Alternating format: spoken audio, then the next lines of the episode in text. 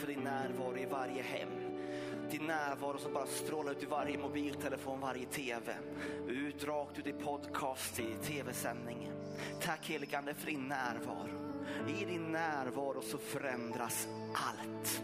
I din närvaro så går vi därifrån förvandlade. I din närvaro så finns det ingenting som är omöjligt.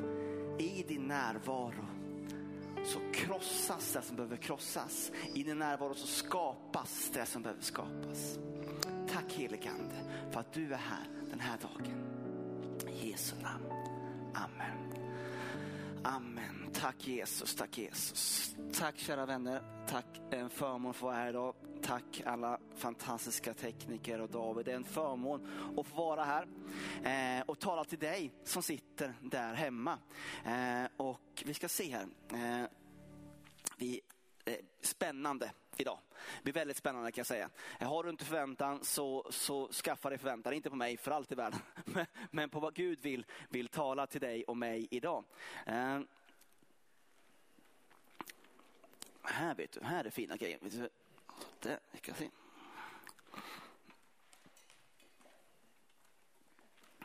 Sådär. Uh, vi rullar in den där så länge. Idag, kära vänner, så skulle jag vilja Ja, jag vet inte riktigt vad jag har för, för rubrik, men, men, men det vet jag faktiskt. För, för det jag vill, vill tala, det Gud talar till och med om den här, det är om alla hjärtan. Alla hjärtan och, och, och idag är det alla hjärtans dag för dig som har missat det. Kommer du på det nu så eh, Vänta tills budskapet är färdigt, sen spring till Konsum eller närmaste butik och köp någonting om du nu mot förmodan har missat detta. Så, så, så liksom, eh, ja, you better. Eh, jag såg Nikolausson, Rickard. Snyggt jobbat där. Gick all in. Min fru var impad. Eh, men Gud, han längtar efter allas hjärtan. Eh, och, och, och, på något sätt så är det, om jag ska sätta en, en, rubrik på det som jag upplever i min ande i den här tiden, som, som på något sätt liksom sätter en rubrik över det som vi församling, som församling står inför, så handlar det just om att Gud längtar efter allas hjärtan. Det finns en, en, ett tryck ifrån himlen som, som talar till oss, som utmanar oss till, till omvändelse, som utmanar oss till hunger, som utmanar oss att söka hans ansikte. Och vi, förra veckan, för dig som inte, dig som inte var, var här, på säga, eller tittare, David Byman, Åsa, hade ett fantastiskt budskap till oss som församling. Eh, och eh, Åsa hon hade fått en, en syn från Gud och där hon talade om, om att hon fick se en pipeline över Sävsjö. Men hur den här öppningen, hur den var igenstängd av synd, av avgudar, av tidsfördriv. Eh, och hon såg också en våg framför oss, hur Guds härlighet låg i den ena vågskolan. Men hon, hon också upplevde att du och jag, att vi har ett val. Det är vårt val, vad vi väljer, som, som väger över de här vågskålarna. Vi har fått så många fantastiska tilltal, så många fantastiska ord ifrån Gud. Den här, den här tiden som ligger och åren som ligger bakom. Davids profetia, gå in och se den igen se, lyssna på predikan. Men bara för att göra en snabb recap där, för att, för att det är ändå därifrån som vi bygger vidare här idag, så bara vill jag bara, bara ta en kort sammanfattning. David talade om att, om att vi inte skulle torka några tårar, utan smärtan och nöden, att, som vi känner i våra hjärtan, att den är från Gud, att den kommer från Gud. Han talar om att bli kvar i tillbedjan. Han talar om att vi behöver föra krig mot det mörka, mot mörkret. Speciellt för de unga, men att vi inte skulle göra det i mänsklig vishet. Han talar om hjärtats nöd. Han talar om Guds hjärta för de förlorade och de utsatta. Han talade om, en, om att ur smärtan så kommer styrka och en utrustning. Han talade om nåd och styrka att driva mörkret på flykt. Han talade om att bli kvar, söka och lyssna på Guds hjärtslag. Vi lägger den profetian i min lilla ask här. Så återkommer vi till den alldeles strax. Jag skulle vilja börja läsa utifrån ett bibelord som jag verkligen har bråkat med Gud om. Jag ska vara helt ärlig. Han och jag har inte varit överens här. Eh, det kanske låter konstigt, men, men eh, ja, så är det. Eh, och det är Hesekiel kapitel 12, vers 26 till 28. Eh, och jag skulle vilja läsa den här tillsammans med dig. Herrens ord kom till mig. Människobarn, se Israels hus säger, synen han ser gäller dagar långt borta. Han profeterar om avlägsna tider.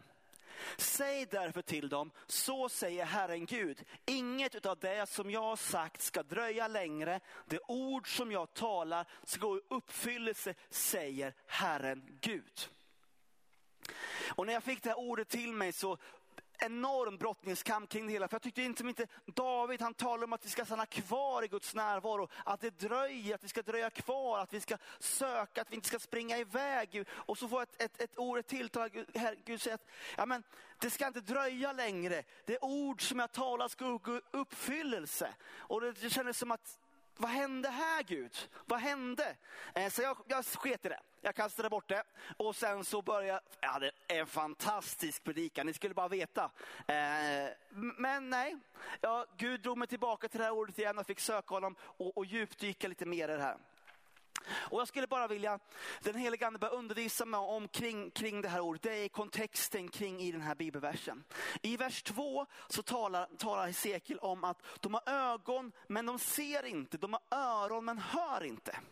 Och det är en enorm motsägelse. När jag läste det här bibelordet så, så påminde mig, den helige ande mig om rövarna som hänger på korset. När Jesus dör på korset, i liksom det mest episka av tidpunkter i världshistorien. Vi pratar om att det är härligt i Guds närvaro, jag njöt här i lovsång Guds närvaro. Hoppas du lovsjöng Gud tillsammans med oss där hemma. Men kan du tänka dig något, någonting mer episkt, någonting mer liksom koncentrerat än Jesu död på korset? Jag kan tänka mig det. Det är liksom all time high. Det är där det händer. På varsin sida av Jesus så hänger två stycken rövare, två stycken syndare som dig och mig. En av dem omvänder sig. Den andra, han förhärdar sitt hjärta och förlorar chansen. Mitt i händelserna sen, vi pratar minst så här, ett, liksom ett halvbegt eftermöte liksom, eller, eller någon, någon, liksom att, att, någon, någon fin traktat. Alltså, vi pratar Jesu död på korset. De hänger bredvid honom och en av dem missar ändå chansen till omvändelse. Jag säger som min son hemma. Va? Vad, vad hände där? Vad hände där? Ja, men jag tror det som är säkert talar lite grann om, ni har öron men ni hör inte. Ni har ögon men ni ser inte. Lite senare i, i samma kapitel så, och fortsättning så, står det, så går Hesekiel till rätt rätta med Israels folk. Han talar om att de har fått ett uppdrag att bygga på muren. De har fått ett uppdrag att ställa sig på muren, att bygga igen rämnena, hålen i muren. Men vet du vad de gjorde? De målade muren vit. Och helt plötsligt så börjar den helige ande undervisa mig kring Simon, det är det här som händer när du och jag, när vi tar profetiorna och så lägger vi dem i en låda. Vi tar Davids profetia, vi tar Åsans profetia, vi tar den ena profetian efter den andra. Den, den här föregående veckan, det här året, året som har legat tidigare. Och så lägger vi den i en liten låda. För vet du vad? Det dröjer ju lite. Det här ska ju inte gå i uppfyllelse nu. Och det var det som Israels folk gjorde och som fick dem att börja måla en mur vit. Som Gud hade kallat dem till att bygga upp. De började piffa och trixa och fixa och göra så det såg snyggt och fint ut. När Gud kallade dem att ställa sig på muren, när Gud kallade till dem vakta, när Gud kallade dem till att mura igen för den tiden som låg framför. Då fick deras syn på ordet, deras syn på vad och när det skulle gå i uppfyllelse, deras syn på att ja, men det dröjer nog lite till, det där är nog inte aktuellt, det var härligt ytterligare, jag lägger i min låda, gött, vi stänger den. Den attityden, den inställningen fick dem att gå miste om vad Gud hade för dem för den tiden. Det finns en tid att måla murarna vita. Men vet du vad? Vi kan inte måla någonting vitt som är håligt. Vi kan inte måla någonting vitt som är nerrasat. Vi behöver göra det vi ska göra i den tiden som vi ska göra det. Gör vi inte det så är vi olydiga. Och det finns ett positivt tryck i anden upplever jag. Hur den vill föra oss framåt. Hur den helige ande har en längtan efter. Men vet vad? Så länge du och jag stänger in Guds ordet i vår lilla låda. Så länge vi säger att det där, men det där var här. Fint Simon, härligt budskap idag. Fantastisk, bra glöd, snygg skjorta.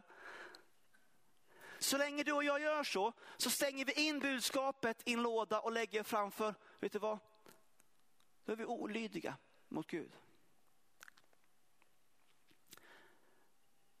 Vet du vad? Jesus, han säger i stort sett samma sak. Visst är det jobbigt?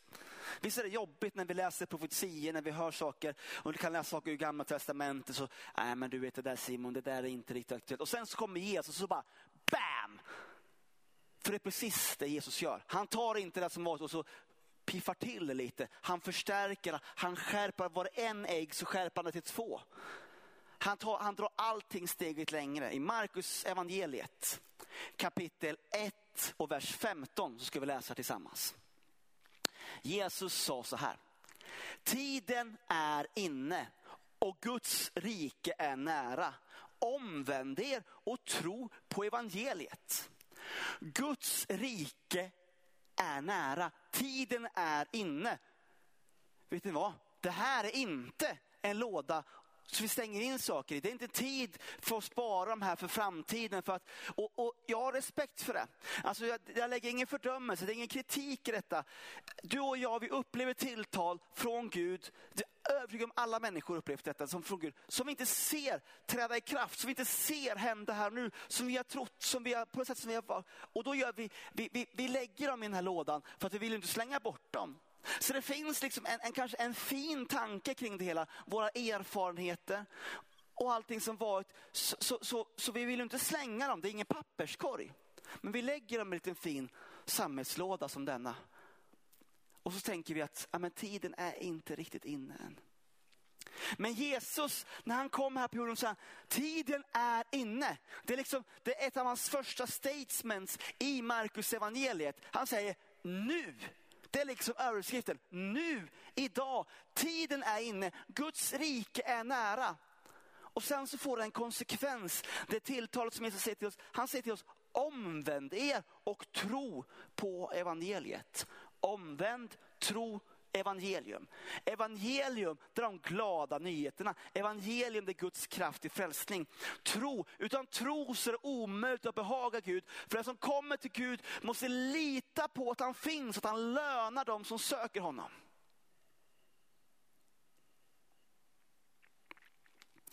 Så jag brottades med Hesekiel, med Gud och sa, ah, jag gillar inte det här. Han börjar undervisa mig kring det. Absolut, okej, okay, jag delar det. Absolut, jag är lydig, jag gör det. Absolut. Men kan jag få någonting uppmuntrande sen och dela med församlingen?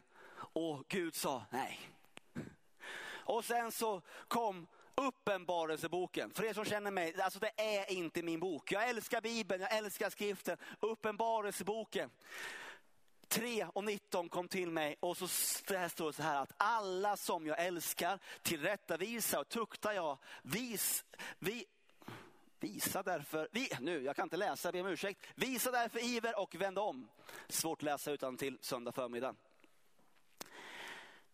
Och jag, och jag fastnade på älskar här. Bara, wow, men det är alla hjärtans stad, det är kärlek, wow, härligt. Men så bara, det andra här, tillrättavisar, tuktar, iver, omvändelse. Det, det där är inte alla hjärtans dag. Jag försökte förklara det för, för, för den helige ande. Att bara så du vet, det är lite mer fluffigt, lite mer rosa, lite mer pepp. Bara så. Eh, jag fick ge mig även där. Eh, och så började jag, började jag dyka ner i Guds ord och så började jag studera och tänkte att ja, men det, det måste ju finnas liksom några härliga nyanser som liksom lättar upp det här tunga bibelordet. Eh, och så började jag liksom läsa det här. Och så, för, att, för att det är ju så, för att det som, som gillar att, att studera skriften, att tillrättavisa. Så de, de grekiska hebreiska orden kan vara släkt med varandra. Och tänkte, det kanske är en helig ande här som, liksom, som, som, som, som, som, som är med. Han, han är den som, som lär oss tillrättavisa och så började jag studera det här. Älska, och så börjar, älska, det måste ju vara agape, alltså Guds kärlek, alltså den här sjuka kärleken. Nej, det är inte det. Det är liksom bara en så här omtanke. Fileo. Om, alltså så här, en, en vänskaplig tanke. Alltså så här liksom, ja men du, du borde tänka på det här. Det är, liksom, det är inte ens vad hände här? Liksom? Det, det är liksom ganska, i sammanhanget ganska mesigt, älskarord på alla hjärtans dag. Men det är omtanke och det är kärlek. Ja, men tänker tillrättavisa här och liksom, det måste, alltså, det här, här kan komma grejer. vet du, ordet tillrättavisa, vet du vad det är för variant där? Tufft, offentligt och avslöjande. vad, vad, vad hände här? Hallå, hallå! Tufft, offentligt och tillrättavisande. Inga liksom nyanser, inte ens grått utan bara, bara svart, bara stenhårt. Ja, tuktar, det är ju inte 2021. Tukt, det är definitivt inte 2021, det var inte ens 2020. Och det är definitivt inte 2021. Så här liksom, här tänkte jag, här måste vara grejer liksom. Men det handlar om att inse för sent, att förändra sinnet, att omvända sig, att ångra sig. Det är radikalt och det är totalt. Men, men det rör sig inte heller, en, en fotnot i en av studiebiblarna stod så här, det rör sig inte heller om en intellektuell eh, om en intellektuell lärdom utan om en praktisk och etisk ledning i Guds fostran. Det blev ju inte bättre heller. Och sen, vad därför ivrig? ivrig? Ordet ivrig, det är ordet som beskriver någonting som kokar över om och om och om igen. Ungefär som jag kokar pasta hemma. Jag är lite för ivrig, jag sätter på max på plattan för att det ska gå snabbt och sen så glömmer jag, så bara bubblar över och över och över och över det. Det är det som ordet ivrig. Omvändelsen, att, att inse någonting, kanske för sent, men sen vända sig om och förändra sinnet och ångra detta. Oh, tänkte jag, kära dag. Vilken, vilken grej. Ja, men vi måste ta det i sin kontext tänkte jag då blir jag uppmuntrad. Då blir jag uppmuntrad. Ni som, ni som är bibelkännare och läst Uppenbarelseboken, ni vet ju att Simon, det är bättre att rycka bibelord ur sin kontext i Uppenbarelseboken. Börja inte läsa hela, hela grejen, det blir inte bättre. Jag skojar, det blir jättebra. Men, men, men då, så jag börjar läsa Uppenbarelseboken 3 och vers 15 och framåt så jag får det här i kontext. Det är ett, ett, ett av breven till församlingarna. Och jag upplever verkligen att det här är någonting som Gud talar till oss som församling i den här tiden tiden. Då står det så här. I Uppenbarelseboken 3, vers 15 och framåt. Jag känner dina gärningar. Du är varken kall eller varm. Jag skulle önska att du vore kall eller varm. Men eftersom du är ljum och varken varm eller kall så ska jag spy dig ur min mun. Du säger jag är rik, jag har fått rikedom, jag behöver ingenting. Och du förstår inte att just du är eländig, ynklig, fattig, Fattig, blind och naken. Jag råder dig att köpa guld av mig som är renat i eld så att du blir rik och vita kläder att skyla dig med så att din skamliga nakenhet inte syns och salva att smörja dina ögon med så att du kan se. Alla som jag älskar tillrättavisar och tuktar jag, visa därför iver och vänd om. Se jag står vid dörren och knackar och någon hör min röst och öppnar dörren så ska jag gå in till honom och hålla måltid med honom och han med mig. Den som segrar ska låta sitta hos mig på min tron, liksom jag själv har segrat och sitta hos min far på hans tron. Du som har öron, hör vad anden säger till församlingarna. Wow. Vi ska bläddra tillbaka där så ska vi ta och ta bit för bit här. Jag känner dina gärningar.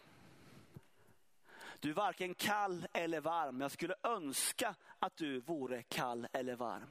Men eftersom du är ljum och varken varm eller kall så ska jag spy dig ut ur min mun.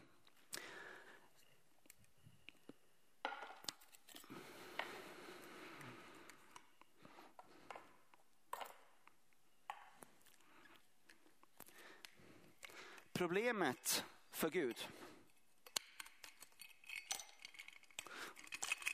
det är att han gillar när det är lite, lite fart på oss. Han gillar, han gillar, han gillar liksom antingen eller. Och problemet för Gud när vi varken är kalla, för, för det kan vi ju, för det mesta så, så du och jag så, så känner jag, men jag är inte, jag är inte avfällig Simon. Jag älskar Jesus. Ja, härligt. Men vet du vad?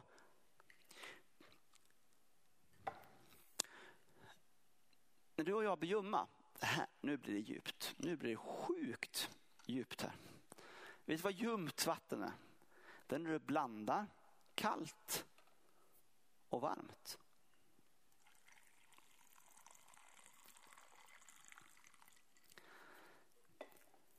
Alltså när du och jag, när vi börjar kompromissa med det heta från Gud, med det kalla från världen.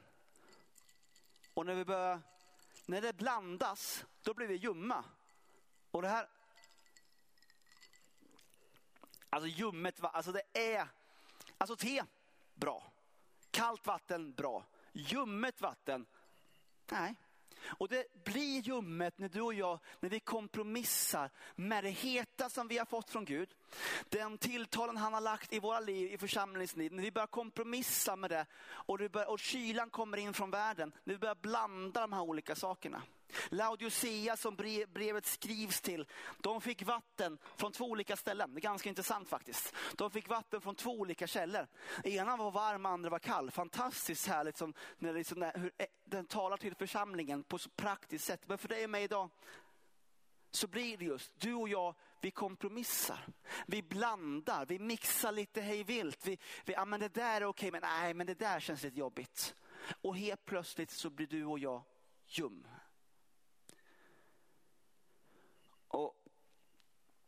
Jag vet inte med dig, men, men, men alltså det här är ju inte så här. Eh, jag vill spy dig ut ur min mun. Alltså det är inte så här, alltså vet så här, man får det så här, man får godkänt på provet, det vill helst ha liksom VG liksom, ja, nu är det ju bokstäver då, man, man klarar sig precis över gränsen liksom. Nej, det här, det här är ju liksom, Gud säger att han, han, blir så, han blir så illa berörd av dig och mig, av oss som församling när vi blandar, när vi, när vi, när vi blandar de tilltalen som Gud har gett oss, när vi blandar det med världen, med världsliga bekymmer, med världsliga saker, precis som Åsa talade om i sin syn. Att han vill spy på oss eller spy ut oss.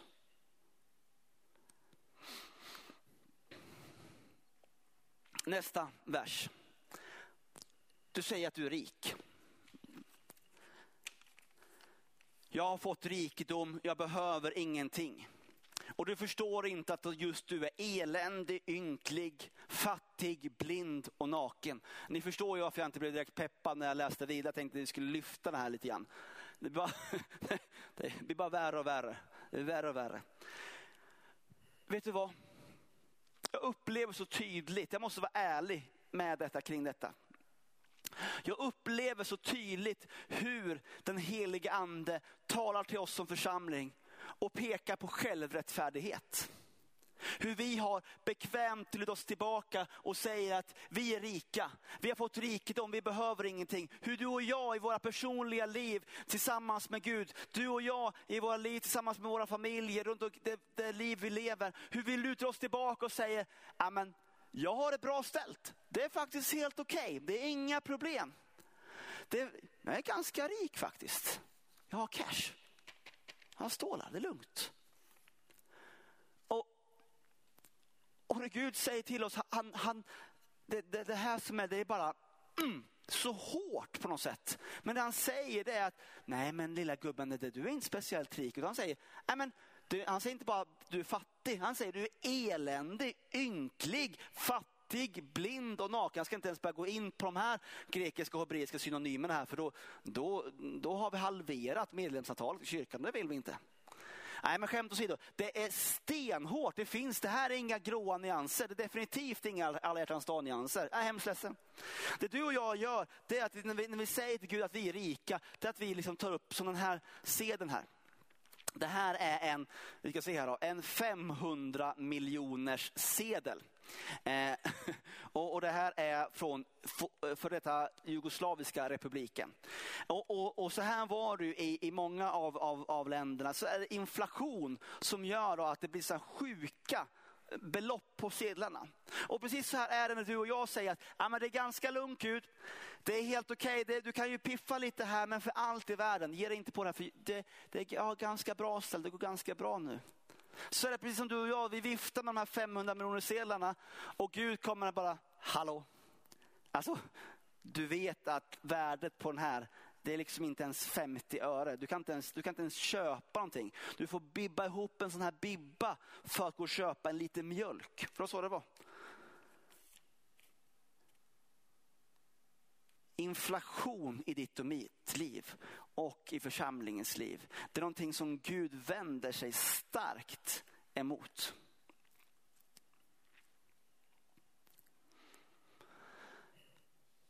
I nästa vers så står det så här att jag råder att du köper guld av mig som är renat i eld så att du blir rik. Vita kläder att skyla dig med så att din skamliga nakenhet inte syns och salva att smörja dina ögon så att du ser. Här kommer någonting intressant. Först talar Gud om att hallå, de här pengarna som du har, det är inte rikedom. Du är fattig, eländig, du är naken.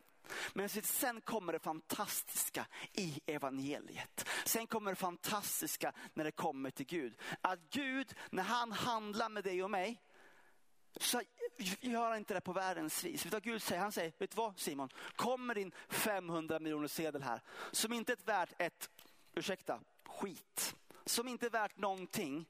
Men vet du vad? Kom och för den så köper du guld. Så köper du det som är äkta. Så köper du det som är renat i eld så att du blir rik. Guldet i Bibeln, det är symbol, symbol för, för vår tro. Det är symbol för tro. Därför vi har guld som en ring på våra fingrar än idag. Det är en symbol för allt det som Gud är, allt det som Gud vill ge oss. Och han säger, vet du vad Simon? Vi kan byta du och jag. Jag vill ha det här. Du får det här. Det är en byteshandel som vi kan se genom hela evangelierna, genom hela bibeln. Så kan vi se den här byteshandeln, hur vi får komma med våra bräckliga liv och få ta del av hans liv. Hur vi får komma med det som ingenting är och vi får byta in det till någonting som är någonting. För det är så Gud fungerar. Han förstår att, alltså, ska vi börja samla på de här? Egenrättfärdighet för att komma upp i liksom beloppet för den här. Det kommer aldrig funka. Utan Gud bara, okej, okay, vet du vad? Jag har en annan sorts bank här. Kom till mig med det som är ditt, så ska jag ge dig det som är mitt. Vilken byteshandel. Vilken byteshandel. Han talar också här om att, om att han vill ge oss vita kläder och skyla vår nakenhet med. Det intressanta är att vi läser lite längre fram i Uppenbarelseboken så talar Uppenbarelseboken om, om Jesu brud och, och hur, hur, hur, vi som församling ska göra oss redo inför när hans återkomst, när han kommer tillbaka. Och återigen så nämner han de här vita kläderna och så förklarar han också Jesus vad de här vita kläderna är. Han talar om att det är rättfärdighet. Och kolla på det ordet som beskriver rättfärdigheten så handlar det absolut om Guds rättfärdighet men det handlar om rättfärdighet som producerar gärningar. Det här är en väldigt viktig grej, jag bara stannar upp här en sekund. Dina gärningar kan aldrig producera rättfärdighet. Men Guds rättfärdighet producerar alltid gärningar. Hänger ni med? Dina gärningar kan aldrig, aldrig, aldrig någonsin, precis som den här 500-lappen, den kan aldrig, du kan inte köpa, det är inte, det är inte värt skit. Det kan aldrig göra, ta dig någonstans. Men rättfärdigheten, när du får den av Gud, så producerar den gärningar. Det händer alltså någonting. Och, och, och Gud han ber oss att, att byta ut det som inte är någonting värt mot det som är någonting värt.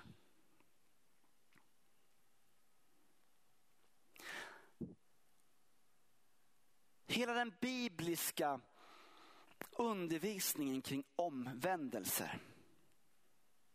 Vi går till nästa, nästa vers här. Alla som jag älskar tillrättavisar och tuktar jag. Visa därför iver och vänd om. Den bibliska principen när det kommer till omvändelse, Jesu lära kring omvändelsen, det är, och här har jag, här har jag missfattat så många gånger och fastnat så många gånger. Och jag ska vara ärlig med dig, jag tror att vi som församling har fastnat här. Det är att vi tror att omvändelse är en dörr. När det i själva verket är en väg. Omvändelsen kan mycket väl börja i en dörr, det vill säga ett beslut, det vill säga en känsla, en tanke, en upplevelse, ett bibelord, en, en sång, vad som helst. Men Jesus, han talar och undervisar om att omvändelsen är en väg. Han säger att jag är vägen, sanningen och livet. Ingen kommer till Fadern utom genom mig. De orden talar om omvändelsen, lärjungaskapet som han uppmanar oss att leva i. Måste du, det handlar om en väg, alltså det handlar om en kontinuerlig resa framåt. När du och jag dag för dag måste omvända oss. Det vi dag för dag behöver vända om från det som är oss till hinders. Vi dag för dag måste lägga det som tynger oss bakom och springa det loppet som han har kallat dig och mig till. Och vet du vad, här tror jag att vi har en, ett problem kära vänner. De tilltalen som vi har fått, vi har tagit dem på allvar, men vi har lagt dem i en låda för att Gud, han dröjer. Det dröjer. Men vet du vad, hans ord till dig och mig idag, hans ord till oss som församling idag, plocka upp det. Plocka upp de tilltalen som han har talat till dig. De tilltalen som han har lagt i ditt hjärta. Plocka upp dem. Vet du vad? Guds utmaning för dig och mig idag, vet du vad det är? Gör någonting. Gör någonting med det. Sluta öppna dörrar och sen ta ett steg tillbaka och stäng dem igen. Och så, om man här var omvändelse, så då öppnar den här och så går vi tillbaka och stänger. Omvändelse är inte en dörr, det är en väg. Omvändelse, det är inte en känsla, det är ett beslut. Omvändelse, det är någonting som du och jag gör dag för dag för dag för dag. Varje dag, vi fortsätter gå, vi vet vad? Vi har stannat upp varför? För vi kanske upplever att vi inte har sett det som Gud har talat om. För vi kanske upplever att det inte har, har, liksom har trätt i kraft. Men vet du vad? Då behöver vi vända oss om. Idag, här och nu. Vet du vad, jag struntar blankt i hur många som ligger på sina knän efter den här predikan och ber Gud om omvändelse. Vet du vad mitt hjärtas bön, mitt hjärtas längtan är? Vet du vad Guds längtan är? Allas hjärtan, varje dag dag in, dag ut. Hur du och jag är trogna till hans ord, för hans ord är troget gentemot oss. Hur vi bestämmer oss för att vi inte talar blandar ut det heta som vi har fått av tilltal, utav profetiska tilltal, av löften. Hur vi blandar ut det med världsliga saker, med, med, liksom, med bekymmer och besvär och, och, och alla möjliga olika saker. Så vi blir ljumna, utan att vi tar agerar. Vet ni vad, där hemma, ni ska få ett uppdrag här nu. Jag, jag sitter jag står här och skriker till i någon kamera lite grann. Men vet du vad, jag skulle vilja att, att vi hjälps åt lite grann här. Vet du vad? Skulle inte jag kunna få lite emojis i chatten? Skulle jag inte kunna få en, en hammare, kanske en visp-emoji finns nog inte, jag tror inte det. Men en hammare-emoji kanske. Eh, vet du vad, du kanske, du kanske behöver slänga in liksom lite, lite rejälare emojis kanske i chatten. Jag vet inte, eh, tveksam till att bultsaxen finns som emoji. Släng in lite verktygsemoji, kanske lite matlagningsemojis i, i chatten. Är ni med på det? Här? Släng in dem här nu så att jag, jag ser dem inte, men jag kommer döma dig sen om jag inte ser dem, bara så du vet. Var, var, varför ska vi göra det här Simon? Ja, men vet du vad? Jag tror att det är dags att många av oss, det är dags för dig och mig att vi tar det Gud har gett oss. Och så tar vi och läser de tilltal som Gud har gett oss som församling. De tilltal som Gud har gett dig som person, de unika tilltal som du har gjort. Och så vet du, det, de ska inte in i lådan, vet du vad? Utan de behöver läsa om så här, amen, smärta, nöd, torka inga tårar. Amen, vad, hur, hur händer det här? Hur, hur kommer det här till, till liv i mitt liv? Hur blir det här aktuellt? Och så måste du och jag, vi måste börja snickra på de här orden. Vi måste ta fram vår hammare. Om Gud har talat det här, vad kan jag göra idag? Vilken spik kan jag spika in i brädan idag? Gud har gett ingredienser genom profetia och tilltal. Det är dags att ta fram vispen och så börja röra ihop de här ingredienserna. Vet du vad? Du och jag, vi måste handla i lydnad på hans ord. Du och jag, vi måste ta det vi har fått och så måste vi börja agera på det. Har du inte lagt in en hammare i chatten, gör det nu. För allt i världen. Sök upp den. Hittar du inte den, släng in en annan. Vet du vad? Vi måste handla på det vi har fått.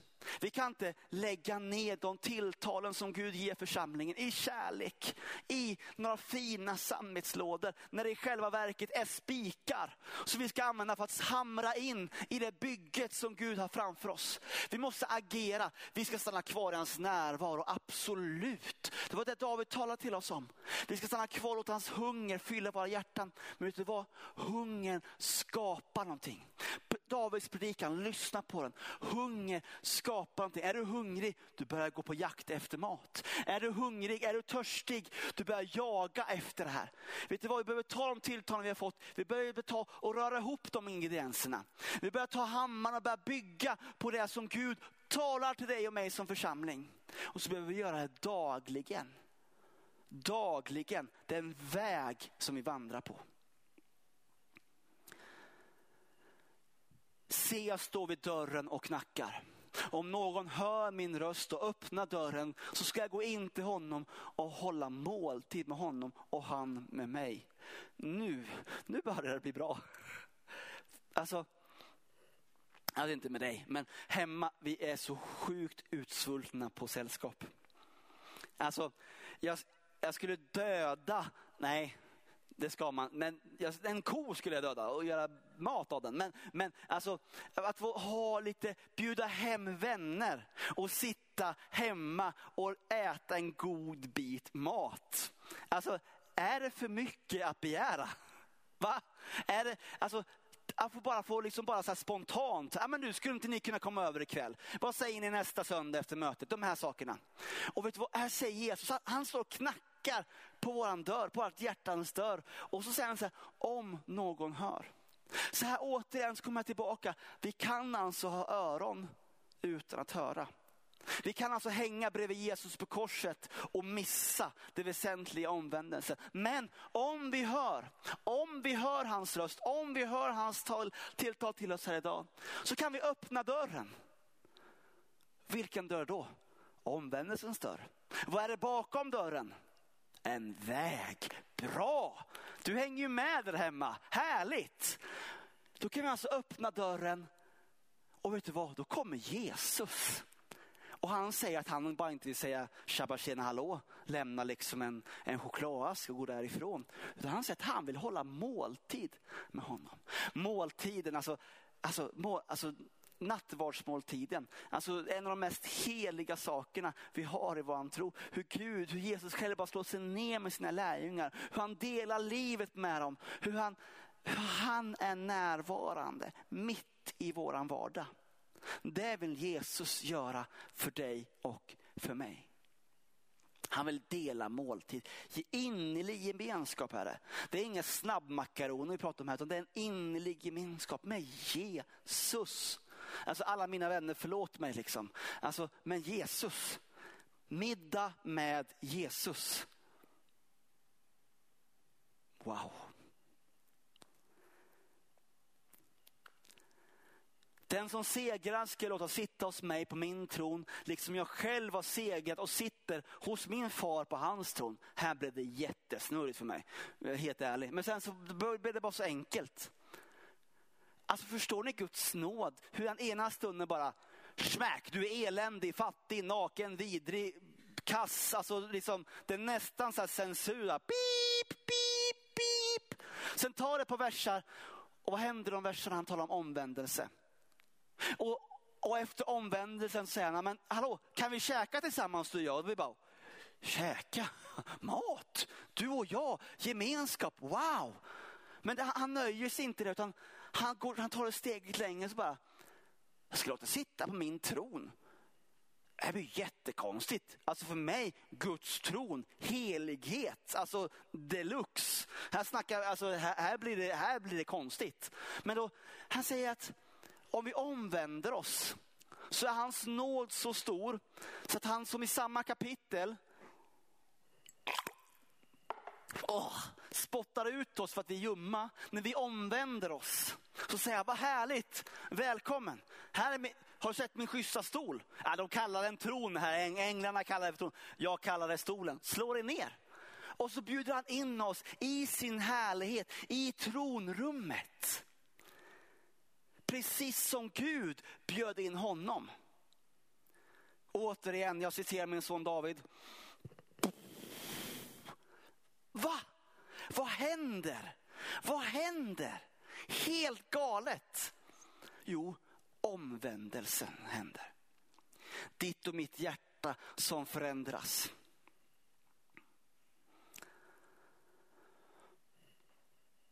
Du som har öron, hör vad anden säger till församlingarna. Den här upprepas gång på gång på gång på gång i de här breven. Sju gånger, sju församlingar, sju brev. Och det talar om att vi som dagens församlingar idag, vi behöver läsa de här breven och inte bara, ja det var verkligen, vilken avfällig församling. Vad, det, usch, vad, usch, vad höll de på med där? Nej fy. Och så, vi behöver ta det till oss. Och så behöver vi lyssna. För om vi har öron så behöver vi lyssna. Vi behöver lägga örat mot marken och så behöver vi lyssna.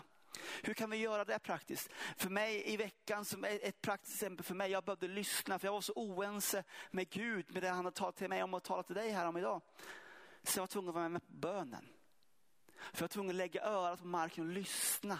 Lyssna på vad han hade att säga. Lyssna på vad de, de, de bönerna som bads, de profetiska tilltalen som kom i bönesamlingarna. Du som har öron, du behöver höra vad anden säger till församlingen. Talar också om, om ögon, behöver se. Ja, vad kan det vara? Jag vet vad, kanske behöver, behöver bli noggrannare med faktiskt att slå på de här predikningarna. Och titta och se vad är det Gud talar den här tiden. Jag slog på och tittade om igen på Åsa. Vad var det för ord som hon talar utifrån synen? David, vad var det för ord han talar utifrån hungerpredikan och hunger? Det tilltal som han gav till församlingen. Jag har, jag har ju ögon, men jag måste bestämma mig för att låta dem titta. Jag har öron, men jag måste bestämma mig för att låta dem lyssna. Jag måste bestämma mig för att ta tid i ordet, för att ta tid i bönen. En till emoji i chatten hörni kära vänner. Skulle inte ni kunna slänga in en väckarklocka? Det är väckarklockan, en, en klocka, ni hittar den i, i, i, i chatten. Släng in den i, i chatten. Vet du vad du och jag behöver göra? Vet du vad en praktisk konsekvens av omvändelse är att göra? Det är att ställa klockan. En praktisk konsekvens av omvändelse det är att ställa klockan. Och så här två gånger. Varför är det två gånger? Du behöver ställa klockan på kvällen när det är dags för dig att gå och lägga dig. Och du behöver ställa klockan på morgonen när det är dags för dig att gå upp och öppna din bibel. Så många gånger så, så kanske du och jag kanske bara ställer klockan på morgonen. Och det går det på lite vilja och på lite skräckblandad förtjusning ett par dagar. Men vet du vad? Om du och jag vi ska hitta rutiner i våra liv som för oss på den här vägen, som att vi inte bara öppnar och stänger en dörr fram och tillbaka som, liksom, som småbarn kan göra. Så bara, Låt dörren vara stängd. Öppna, stäng, öppna, stäng, öppna, stäng, öppna, stäng, öppna, stäng, öppna, stäng. Nej, det har inte hängt upp sig. Vet ni vad? Då måste vi förändra saker. Och ofta så ser vi bara en sak, men det, det är oftast ett, ett domino. En, en, en, liksom, en bricka som fäller den andra som fäller den andra. Och vet du vad, här vill den helige ande hjälpa dig och mig. Här vill den helige ande undervisa dig och mig om en väg som vi behöver vandra. En del av er, ni behöver gå upp tidigare. En del av er ni behöver ta tid på kvällen, en del av er behöver börja frigöra en tid på lunchen, en del av er behöver, behöver stänga av P3 i bilen och slå på podcasten istället praktiska små konsekvenser där du och jag bestämmer oss för att omvändelse det behöver vara dagligt. Och det finns ingenting som, som går upp till ord, mot ordet. Alltså lovsång, bön, ord. Men vi behöver själva äta. Vi behöver själva dyka ner och låta den helige Ande tala till oss genom sitt ord.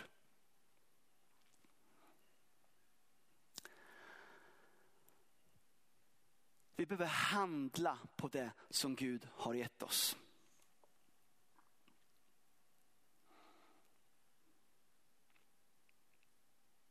Gud, hans plan för dig med, hans längtan.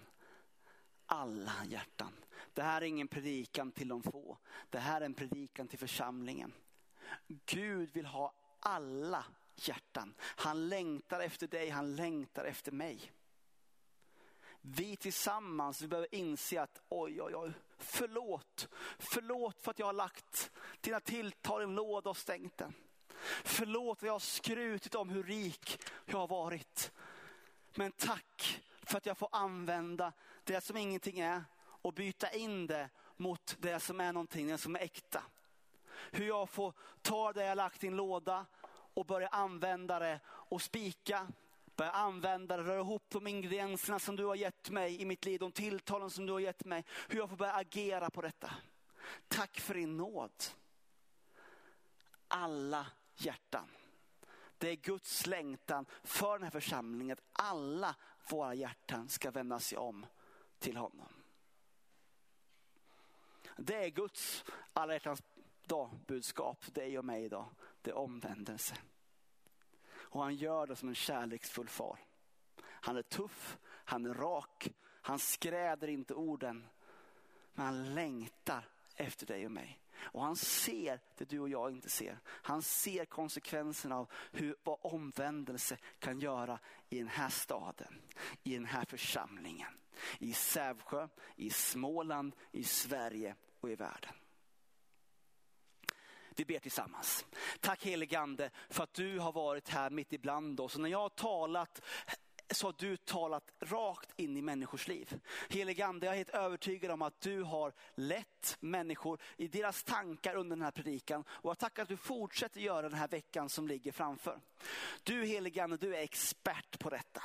Och jag bara frimodigt ut med att du bara påminner oss om och om igen. Led oss på den här vägen som är vägen till livet. Led oss på den här vägen som är Jesus. Jag tackar dig Fader för att omvändelse, att den här dörren, det får vara långt borta i våra liv och det får bli en väg. Vi kan absolut gå ut genom en dörr, men vi får fortsätta gå på den vägen som du har kallat oss till som församling.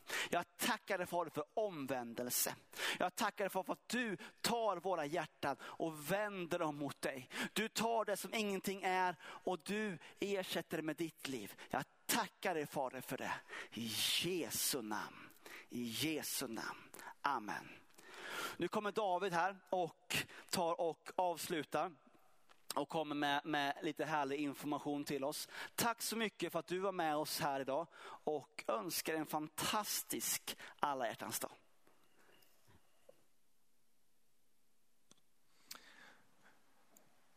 Yes.